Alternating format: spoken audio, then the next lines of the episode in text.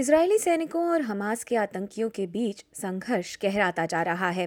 इसी बीच इजरायली प्रधानमंत्री बेंजामिन नेतन्याहू ने कहा है कि बदला तो अभी शुरू हुआ है। इसी बीच हमास ने धमकी दी है कि अगर नागरिक घरों को नुकसान पहुँचाया गया तो बंधक बनाए इजरायली मार दिए जाएँगे। वहीं सिडनी में हुई एक पैलेस्टीन समर्थक रैली की अधिकारी और राजनेता निंदा कर रहे हैं। इसराइल की भीषण बमबारी रात भर गाजा को दहलाती रही है।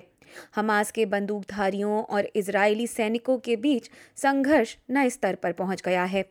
इसराइल में कम से कम 900 और पैलेस्टीन में कम से कम 700 लोग मारे जा चुके हैं। इसराइल ने घोषणा की है कि गाजा स्ट्रिप को पूरी तरह से काबू में ले वहाँ बिजली, पानी, ईंधन और खाना बाधित कर दिया जाएगा। इसी बीच हमास के पास 100 इजरायली बंधक हैं। प्रधानमंत्री नेतन्याहू ने इसराइल की विपक्षी पार्टियों को आह्वान दिया है कि वे इस मुहिम में एकजुट हो खड़े हों और ये घोषणा की कि Dear Israeli citizens, we started, and I emphasize we have only started to strike Hamas. I know that we all want immediate results. It will take time, but I promise you, dear Israeli citizens, at the end of this campaign, all of our enemies will know that it is a grave mistake to attack Israel. What we'll do to our enemies in the coming days will reverberate with them for generations. Hamas और Israel के बीच का ये संघर्ष पुराना है। Hamas Palestine का एक आतंकी राजनैतिक समूह है, जिसने 2006 में आम चुनाव जीतकर गाजा स्ट्रिप की सत्ता हासिल की थी। हमास का घोषित मैनिफेस्टो है कि वे एक फिलिस्तीनी सत्ता स्थापित करना चाहता है, जिसमें इसराइल का कोई अस्तित्व नहीं है।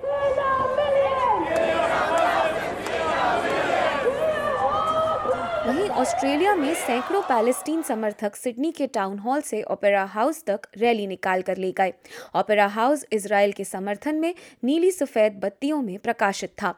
न्यू साउथ वेल्स के प्रीमियर क्रिस मिन्स ने घोषणा की थी कि ये राज्य भर के जूश लोगों के समर्थन में किया गया है।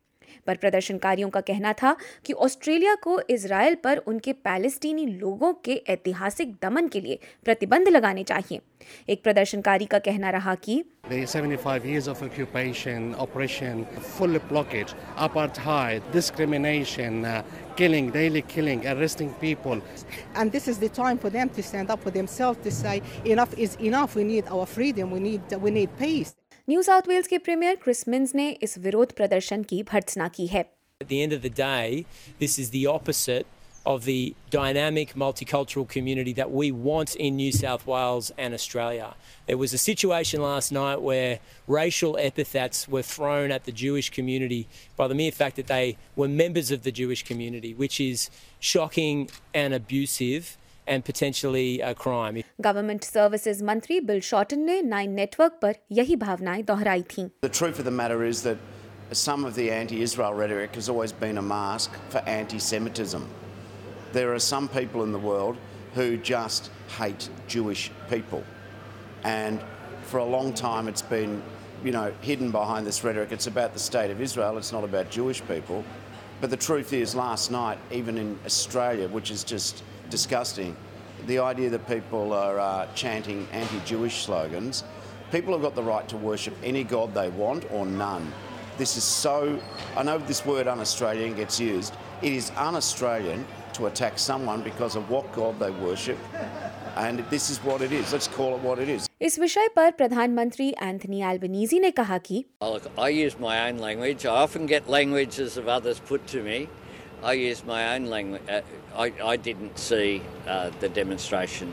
Uh, obviously, I was here in Port, in Port Lincoln and at, at events uh, last night. Uh, but there has been a rise in anti Semitism. I'm concerned about the rise of anti Semitism. I'm concerned as well about uh, Islamophobia, which has impacted in this country as well. New South Wales police इस प्रदर्शन की जांच कर रही है प्रदर्शन के दौरान इजरायली झंडा लहराने वाले एक व्यक्ति को हिरासत में ले लिया गया।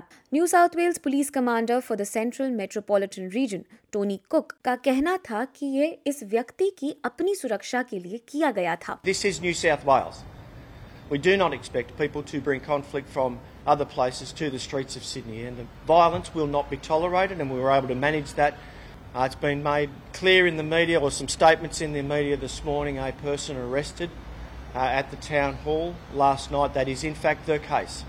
A person was removed from the town hall rally who was carrying a flag for his safety. He was arrested to prevent a breach of the peace for his safety. He was removed and released. Australia Canada UK और US Hamas को आतंकी संगठन घोषित कर चुके हैं लेकिन समर्थन की कमी के चलते संयुक्त राष्ट्र ऐसा नहीं कर सका था प्रधानमंत्री एंथनी एल्बनीजी का कहना है कि बेगुनाह नागरिकों का इस तरह से मारा जाना निंदनीय है। अधिकारियों का कहना है कि अगर गाजा स्ट्रिप का घेराव हुआ तो बिना संसाधन के एक नया मानवीय संकट जन्म ले लेगा।